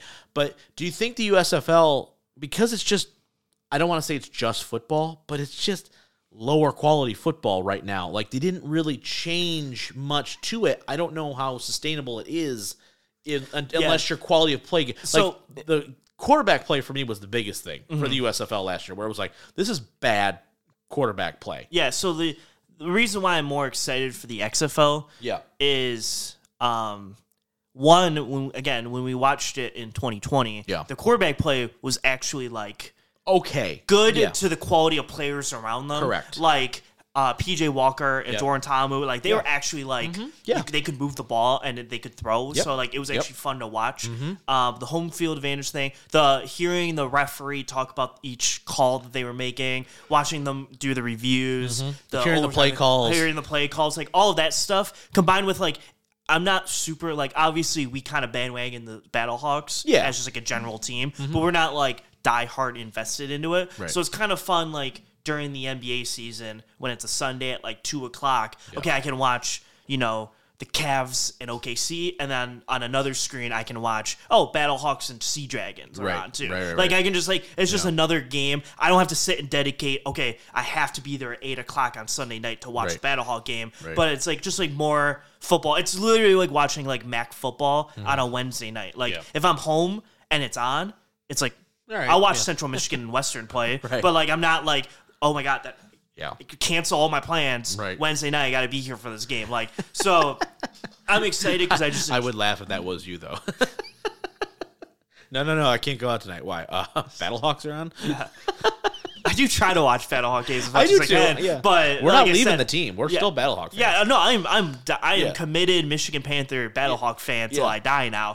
But even if, you know what's funny is even if the XFL expanded to a Michigan place, Oh no, I think I'd have to switch. I, would still be a Battlehawk. I don't know. It depends on what. Our I'd be like a looked co-fan. Like I'd be a Battlehawk and a yeah, I, I think it would fan. depend on what our uniforms looked like. Like, That's like true. oh, these I- look ugly. I'm not a big Panther Michigan uniform Panther guy. I love. I don't like their uniforms. I love their helmets though. no, their helmets are cool. their helmets are but like our the- uniforms the- are ugly as Yeah, sin. the brown inside. I'm Yeah, not a big fan. Now, the. Battlehawk helmets and uniforms, yeah, all look look awesome. awesome. Yeah. So that's why I'm. XFL did a nice job with most of their uniforms. Actually, Yeah, I, I nice. was I was watching like a thing where like they like went so in depth with all the uniforms. Like the Rock would sit there and they're like, "So can we make like this? Can we like turn that to like a yellow outfit?" Blah Yeah. Uh-huh. blah blah. And like they were like going through each outfit and like customize. I was like, you know what? At least they put a lot of time and effort into. Well, yeah, like- because they did their draft and they took all these quarterbacks and everyone went, "Who the hell are these dudes? I know the Battlehawks are the only one that took quarterback like AJ McCarron. I was like, at least I know the name. Yeah, I was like, okay, well, that makes like- something.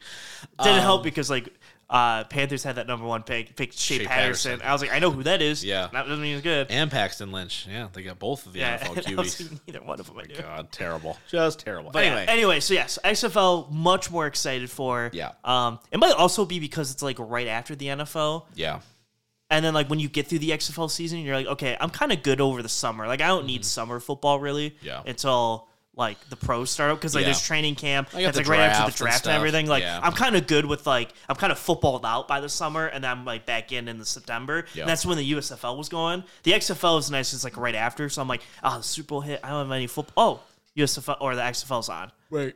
Yeah, it's you know, I'm just hoping the Michigan Panthers aren't the worst team in the league. That's pretty much all I'm asking for at this point. I'm hoping that they're not the worst. and I hope the Battlehawks are competitive. Yeah. Because if they both suck, yeah, it's gonna be it's really gonna be bad. really Yeah, bad. Because I'm not gonna watch any games. I'm sad. yeah. Like at least the Battlehawks were like four and one. So I I, was like, at least we're watching a good I team know. play. I was like, all right. Like they were the one of the best two teams. Yeah. them and the Roughnecks. So I was like, okay, I can Yep, do that. for sure. Um, all right, let's shift focus here. All right, Um, soapbox I- time. Yeah, I have some. I have. I have complaints. Okay, Mike. Are you gonna give me your complaints and I'm gonna like talk? Okay, I'm so talk you through the okay, complaints yeah, or yeah, I'm gonna what's- need what's you. Okay, here? so no, I'm just upset. Okay, because I went into this football season, this NFL season, right? I think we were both kind of on the same page. We're like, okay, this was kind of Buffalo's year to get it done. Okay, okay. I'm just not happy with the Buffalo Bills. I'm not happy with the Buffalo Bills, not even a little bit. And, and I know people are like, why the hell are you talking about Buffalo Bills? Because quite frankly, I go, this is what ha- this is what happens when we all get a little too excited about a team that is yet to show that they can do it. I felt like that a little bit with the Chargers this year, where I was like, hmm. Yeah. But they had some injuries, so I'm giving them a year of a pass, and they fired Joe Lombardi, so they're already going to be way better on offense just by default. Um, but Buffalo was like, okay, you got screwed last year in those stupid overtime rules. Darn it, you got screwed. You know, dang it. You know, 13 seconds. I mean, who can guard Mahomes for 13 seconds? I mean, come on. Literally anybody. Yeah, it's fine. except them. Um, right? Darn it! If Josh Allen would have got the ball, they would have went to the AFC title game. They would have beat Joe Burrow, and they would have lost to Matthew Stafford Super Bowl. Whatever. Darn it! So and they made the rule changes. So you're like, no excuses this year. We got Von Miller. Blah blah blah. We're going for it. Gabriel Davis is a saint. He is the best receiver in football. We're going for it. Josh Allen clearing away MVP. Gonna do it. Those were a lot of things I said. Well, the I- I Josh think, we Allen were, part. I think I we were all kind of in agreement, right? You were like, okay. I mean, not the, the, the they didn't get screwed. That part I was just being a dick about. But like the most part, right? That, that was the narrative. Mm-hmm. And yet, here they come again, and they lose again. Ugly, by the way. And I'm going to be honest with you. You can make the argument they probably could have lost to Miami the week before had Tua played. Mm-hmm. I don't know what to do about Buffalo. I don't know what to do about Josh Allen. We're so we're so quarterback centric nowadays in the NFL.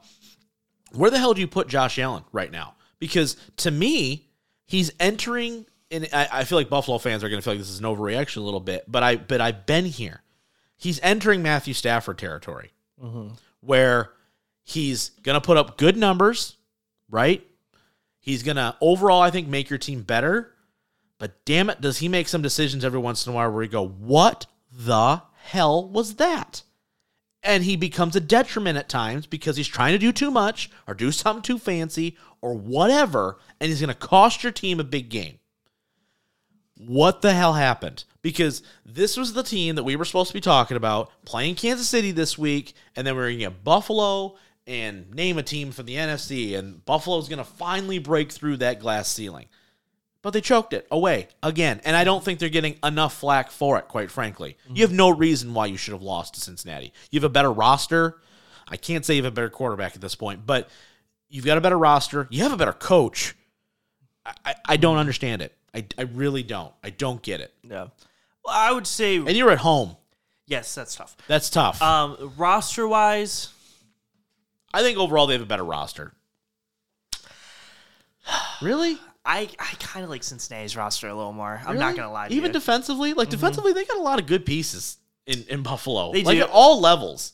Yeah, I well, so the one thing is, I think the Von Miller thing really killed because they had That no does pa- hurt. they had no pass Yeah. rush out, outside of him, and I don't think their secondary is very good at all. Yeah. because they lost Micah Hyde the whole season. Yeah. and then Tre'Davious White only played like four games. Yeah. so like Cincinnati as a whole just didn't really go through the injury bug Yeah. as much as Buffalo did. Correct. Um, and then offensively, I'm like, if you wanted to, like, I would take Ja'Marr Chase. Oh, over yeah, no, yeah. even Tee Higgins over Gabriel Davis. Gabriel Davis. Yeah. Um, yeah, Tyler Boyd over whoever they're third. Like, there's a lot of pieces outside maybe Joe Mixon Yeah. and their offensive line is like I'd take Yeah. a lot of Cincinnati pieces. Um, but with that being said, I don't think there's much. I mean, there's not there's not an excuse you can make. Yeah. It's just they just did not show up. Are they play. the biggest disappointment of the year? Um, Like I think they were the team that went in with most expectations and the ones that fell flat. Like I'm going to get to Dallas in a second, but like they definitely feel like to me like Buffalo's the team where everyone's like this is the year. Yeah, I would say Like- I would say going in, they probably had the farthest placement. I think they were. Super Bowl favorites coming out in opening the year, weren't they? Yeah, they were. Yeah. they were the Super Bowl favorites. They were probably. I mean, they were everyone's pick going into the playoffs. Oh, yeah, practically. absolutely. Yeah. Um, I think they had the farthest placement average from like you were going to win the Super Bowl to what your actual placement was. Yeah. They probably had the biggest um, fall from Yeah. anybody. So I would say they were probably the biggest um, disappointments. It's not. I mean, it's not hard to be the biggest disappointment when you're supposed to be the Super Bowl favorite and you don't make the AFC Championship game. Um, Lose Yeah, no. a playoff game at home Mhm. when you're supposed to have a top 5 guy at quarterback. yeah.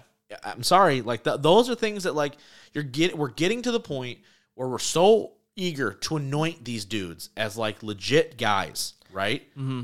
And very few of them have actually done anything. Like Burrow has now proven he's a dog, right? Like oh, if, if Burrow would have lost first round of the playoffs this year, right? You'd have mm-hmm. gone, okay, like that was a run, he's good, but they're just not there yet, mm-hmm. right?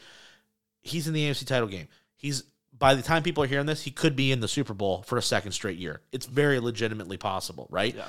Mahomes has now done it, right? He's done it mm-hmm. over the length of his career. There are certain guys that have done it, and there are certain guys that we are putting up on the same level as them that have not. Josh Allen right now is that guy. Yeah. He has not done it. I would so the th- the hard thing about Buffalo this season, Yeah. and I don't want to make it an excuse by any sense, but I think the entire Hamlin situation, from a football perspective, Yeah, and, and and a psychological oh yeah, perspective, that's tough. Is really hard. Yeah. Because from the psychological perspective, you almost watch your guy die on the field. Yeah. Your own teammate Your- die yeah, on the your, field. Yeah, your brother at all. yeah, legitimately like so th- it was like heartbreaking to watch on Mm-hmm. the field but in, also just in terms of like football Yeah. if you took just like that out of it if they beat the bengals hypothetically now the bengals were kind of dogging them for a little bit so who knows Mm-hmm. Right. but if they end up winning that game they would have been the one seed Right. got a bye and that second round would be chiefs bengals to basically play the bills for the Right. afc championship In Buffalo. in buffalo Right.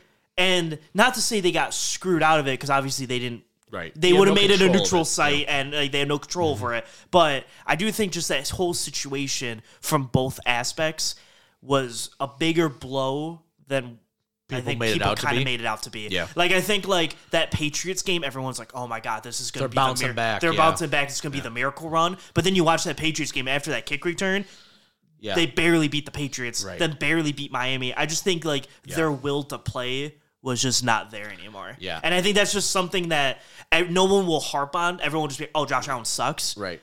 Or whatever the case may be, Yeah. or like, "Oh, you know, Josh Allen just throws too many interceptions and defense can't stop anybody." But I think at the end of the day, it's like that was probably just harking on them Yeah. the entire time. I think- and it's something that you just can't get out of your head. you I know? think Josh Allen succumbed to the pressure a little bit. And what I mean by that is is that I think that he was trying to do too much yeah, for his team, which is admirable in a sense where he's like, "Hey, listen, I'm the be- I'm the guy, right? I got to take this team and put him on my back. I get it." But like I felt like he was trying to force things to happen that mm-hmm. did not need to happen, right? Like I think his interceptions went up because he was trying too hard. I think his decision making was piss poor mm-hmm. last month of the season. I mean, you even saw games like even against the Lions where like there were moments where you're like, what the hell? And then he throws a strike to Stefon Diggs to win the game, and you go, see, that's the difference, right? And we would, we talked about that.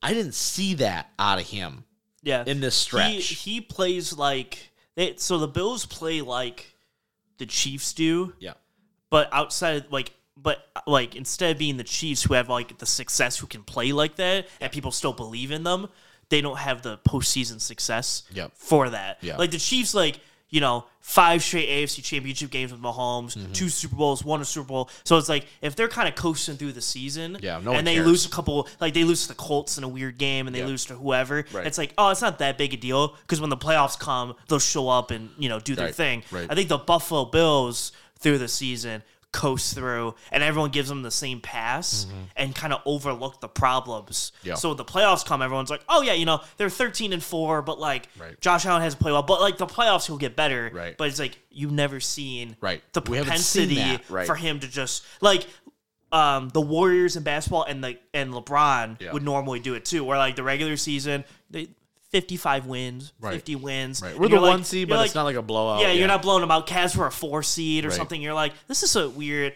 And then the playoffs come, you go, oh, that's why we don't bet against that guy. Okay, that makes sense. Yeah. The Bills haven't done the postseason success, Mm-hmm. so people kind of just like forgive them for the regular season Yeah. Mm-hmm. and then bet them still and go, I don't understand why we're betting them because Yeah. they haven't done anything. Right. Yeah, I'm just fascinated by it because it's just one of those situations where it's like it's so frustrating to watch because it, we see this all the time where we're just like, "Yep, we're going to nominate this guy, this guy, this guy. These are the new second coming and these are the new best quarterbacks," and it just never seems to work out that way. Um, I do want to talk about Dallas too because I do think that's the other team in this mix that was had high expectations. I'm not going to talk about the Giants. I'm not going to talk about um, you know some of these other teams that you know took an L. They're just not the same, right? Like Baltimore, I'm sorry, Baltimore didn't have Lamar Jackson. It's just not like a thing, right? Like so, like you, you know, um, certain teams you just you know Tampa's not very good. we, we knew that all year. Um, but Yeah, Dallas, Char- Chargers is also a tough one, but yeah, and you know what? Their seeding kind of got fucked up with the uh, with injuries and stuff. so listen, it's kind the, of the Chargers, and also Brandon Staley's just yeah, noise. Like Brandon, here's the thing: Brandon Staley is a good coach yep, when things he- are going right. Well, not when he's going right, but like when he goes against the grain, Yeah. and it's like being a good coach. And I feel like everyone bullied him out of being a good coach. Like there was like so like Campbell does it too, where like fourth and two on the opposing forty yard line. Yeah. It's like, hey, maybe we should go for it mm-hmm. because if we don't get it, okay, they. It's almost like like there's not that big of a difference, Right. right? So like they go for it, then they get it, and they keep the drive alive. Staley used to go for it, Yeah. or like go for two point conversions when you needed them, or whatever. And then it's like everyone was like, "Oh, this guy's stupid for going on fourth because he missed it a couple times." Right. And he's like, "All right, now we're gonna punt." Right. on the opposing 35 yard line on fourth and two. It's like, no, you go for it. Right. Like try to get points. Like I feel like he got bullied out of being uh, a good coach, and now he's like being very conservative, and now he's not a good coach. Yeah, I you know I'm happy that Dan Campbell has a thick skin and people can't bully him out of No, he don't care. coach. Like Yeah. he gets a rat's ass out of whatever. Know, like if they're like if, if he goes for two like goes uh, on a fourth Yeah. and two and misses it, people go, Why'd you go? He goes, Well, I thought we were gonna win. yeah. But you're not gonna bully me out of not doing it the next time, Right. which is something I appreciate. Brandon Yeah. Staley was like, "Oh, I'm, I'm sorry. I'll, Yeah. I'll, I'll punt it next time." The only thing I have to say with the, Char- the Chargers, the Chargers are going to be the Buffalo for me next year. Mm-hmm. It's do it or eh, or I'm not or done. Like I'm sorry, like I can't keep like, and this goes for Herbert too. Quite frankly, mm-hmm. like get it done or don't. I don't care, but like if you don't get it done, you can't tell me this is the next coming of so and so because you haven't done it. Mm-hmm. At the end of the day, it's getting to the point where it'd be one thing if Herbert was like going under the radar and he's just playing well and you go, okay, he's just kind of keeping this bad Charger team afloat here. Mm-hmm. That's not the case though. This is a good roster. Yep. They have a very good roster. Now, injuries did not help, especially at the wide receiver position Oh for him. God. Huge, right? But all things considered, right? You know, and I don't like comparing everybody to Mahomes because that's not fair. It's like comparing people to Brady or Peyton Manning. But Mahomes also did lose Tyreek Hill, right? And they still kind of put it together. Now, Yeah. the scheme and everything with it.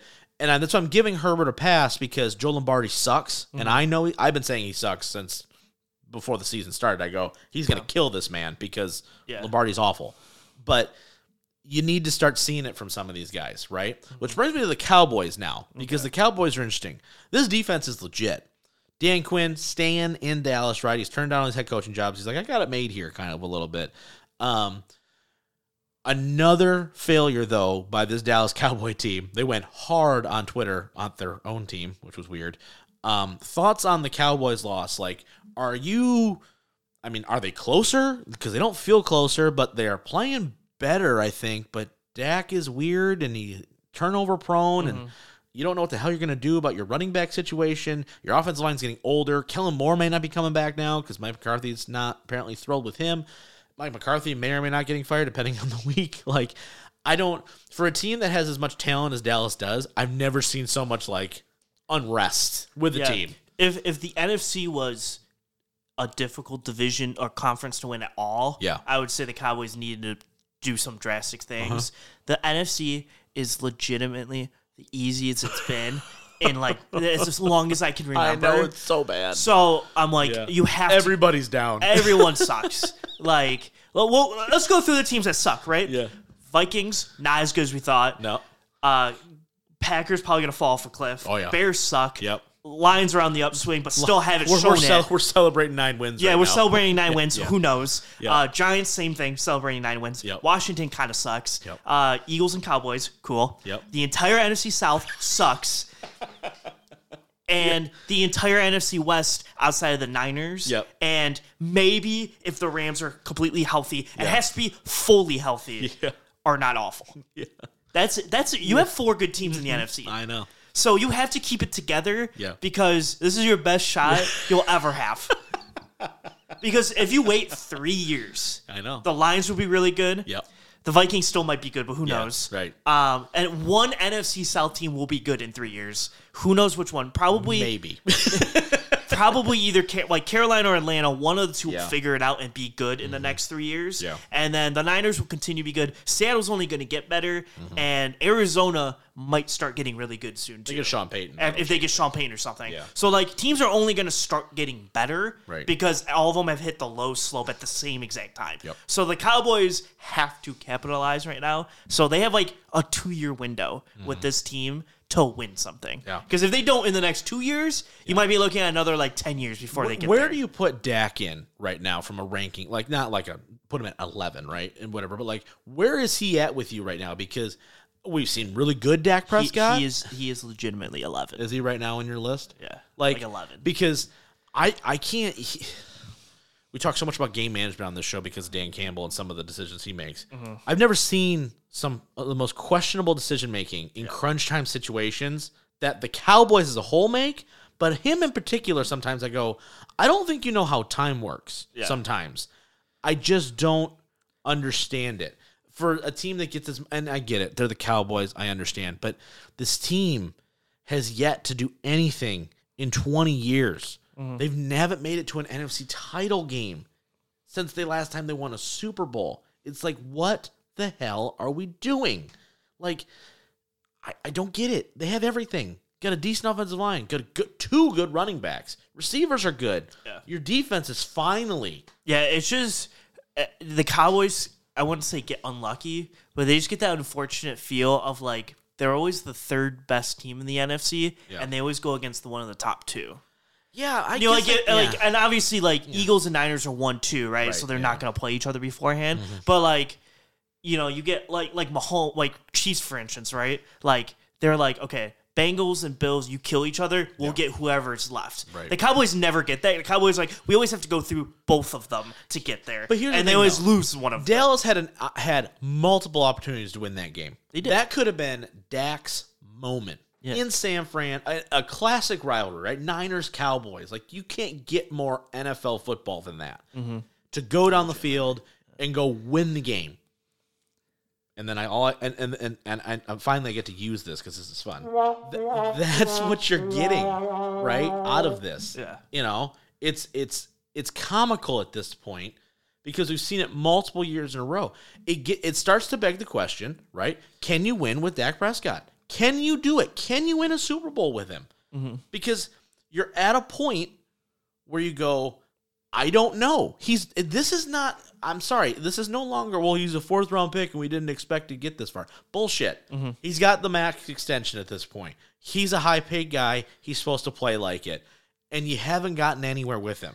Yeah. Figure it out. Yeah, I, I don't personally think you can win with Dak I don't either. I don't either. Um, I don't think he has the the problem solving capabilities, the critical thinking skills to win big games. I really don't. Mm-hmm. Like that's why Brady and Manning and those guys were the way they were is because they think about this shit and they go, "Okay, this is what's going to happen and this is going to turn into th-. like they're 6 steps ahead all the time." Dak doesn't have that. He mm-hmm. doesn't have that killer instinct. And I know people want to make it out to be like that. He's not the same dude. Mm-hmm. He's just not. He doesn't have the arm talent that a Burrow does. He doesn't have, or a Herbert, or any of these dudes that we just talked about, even a Josh Allen. He's not this durable dude. He's been injured before. He- there's nothing to me where I go, this dude is going to take my team and lead into a Super Bowl. yeah, yeah, Dak's in the spot where he doesn't have the super over athletic ability. No. So he has to make up with it with his like decision making. Which is also not the greatest. And he doesn't have the best decision making. Right. Like Brady can get away with being an absolute statue. Because he can read defenses and throw the ball in half a second, Right. You know, and Right. stuff like that. Like, right. like or check himself into the right play. Yeah, or check himself in the right play. Josh Allen, on the other hand, he doesn't have the best reading skills. Yeah, but that, that so sounded over- so bad. He can read. He's he graduated. he he can read. He can't read defenses. if we were a really popular show, that'd get taken out of context. So he just can't read. He can't read. All right, you heard it here first. That's gonna be a drop. Yeah, I know. I'm Um, sorry, I gotta take that back. He can read. Yeah. Let me be clear. He can't read. He doesn't have the best. He can't. He doesn't read the defense very well. Yeah. Because he throws line intercept. But he's so athletic that Yeah. he can just make plays out of it, and he's so big that's hard to take him down. Yeah. Uh, Dak doesn't. Is like average in all of that, and so that's why I, I just don't think he's got. He's got the the dog in him. You don't got the dog in him. Yeah. Meanwhile, Joe Burrow's over here like, I have the dog in me. Yeah. His his his whole chest. yeah. There's like a Pomeranian in there, That's so ridiculous. ready to come out. Oh my fight god. Kansas City and Burrow ahead this Oh weekend. jeez. Oh, I can't wait for next weekend. So, all right, that's gonna be it for this week's show. I'm tired of yelling at teams that are supposed to be good but are not. Um, next week, Ah, obviously. Packers. Oh. Yeah. what a disaster. I, that, that- that's too low hanging fruit. I can't even. Um, next week, though, obviously we're breaking down AFC NFC Conference Championship games. Right, we're gonna be talking NXT Vengeance Day. That's on a Saturday, right? It's not on a Sunday. Okay, good. So we got NXT Vengeance Day coming up as well. Uh, maybe we'll preview the Pro Bowl. I don't know. That was almost as funny as our reading joke. I can't even do it. That's terrible. I just found out they're playing flag football. What? Yeah. That seems about. Well, I mean, they were before. They just had pants. on. yeah, no, they're doing like seven on seven. Good for them. flag That's- football or that's something. probably That's what for I, the. I was best. like, honestly, Yeah. would I rather watch like Tyreek Hill go smoke people on seven on seven? Yeah. kind of. And then I want though, but then I want the linemen to go by themselves and do seven on seven versus other linemen, and then just see a whole bunch of fat guys running I would, around. I would love to see it like offensive lineman versus offensive lineman, Mm-hmm. Yeah. and see if one can get past the other. yeah, that'd be cool. Yeah, like okay, Who do you, who do you think is the best? like? Penei Sewell is clearly the best lineman. Yeah. Is like he's like he had six touchdowns in that game. who do you think as an offensive lineman Yeah. would be the best defensive lineman? Do we think it's Penei Sewell or do you think it's someone else? Um, And then who? What defense lineman do you think would be the best offense lineman? like I think I think Penei Sewell could play like tight end, like but like from- yeah, I, could, I do too. I think Penei Sewell could like legit probably play outside linebacker in like a like an old yeah, school like type of defense, like in the '60s, you know, Mm-hmm. when everyone's just huge. Um, I think, dude, I think Aaron Donald as like a pulling guard he would be would terrifying. kill somebody. Yeah, he would just be like he could just hand the ball off to him, even Yeah, you know, probably. because he's a freak athlete. Um, I think defensive linemen are easier to project offensively than the other way because of the way they're built, Mm-hmm. right? Like I don't know of many offensive linemen who you go, okay, like he could be a stud D lineman because they're just not the same. They're big, like offensive linemen are generally bigger, right? Mm-hmm. Then defensive linemen are more like the jacked, like Joey Bosa, Aidan Hutchinson, like. "Whoa." Meanwhile, you got Trent Williams over there. Like he looks like he's six hundred pounds. Do they have the dog in him too? Yeah. I think Roar. you know what segment we should do next week. Oh, God. what kind of dog is in each player? I'm gonna go with an English Schnauzer. Which one? Yeah. So, which, Oh my God. Which quarterback is the Chihuahua? yeah. Which quarterback looks like a Chihuahua, or which one is the Chihuahua? Ah, that's a good question. Ah, there it is, right there. And then, then Mahomes is in a separate category. Which one looks like an amphibian and sounds like one? And then okay, Kermit the Frog. And Wow. we, make we make Whoa. The, Wow, you're making Kermit the Frog jokes. What do you like? he's Kermit the Frog. five years ago. He's Kermit the Frog. He literally is, though. I'm kinda surprised they haven't piggybacked off that with one of his stupid State Farm commercials. Mm-hmm. You know, like Yeah. Now I don't watch them, but maybe he did already. I don't watch commercials. That's true. Anyway, all right, that's gonna be it for this week's show. Like I said, next week, obviously AFC, NFC conference championships. We're gonna be previewing the Super Bowl. Um, we've got, uh, yeah, Pro Bowl stuff because we're gonna talk about that.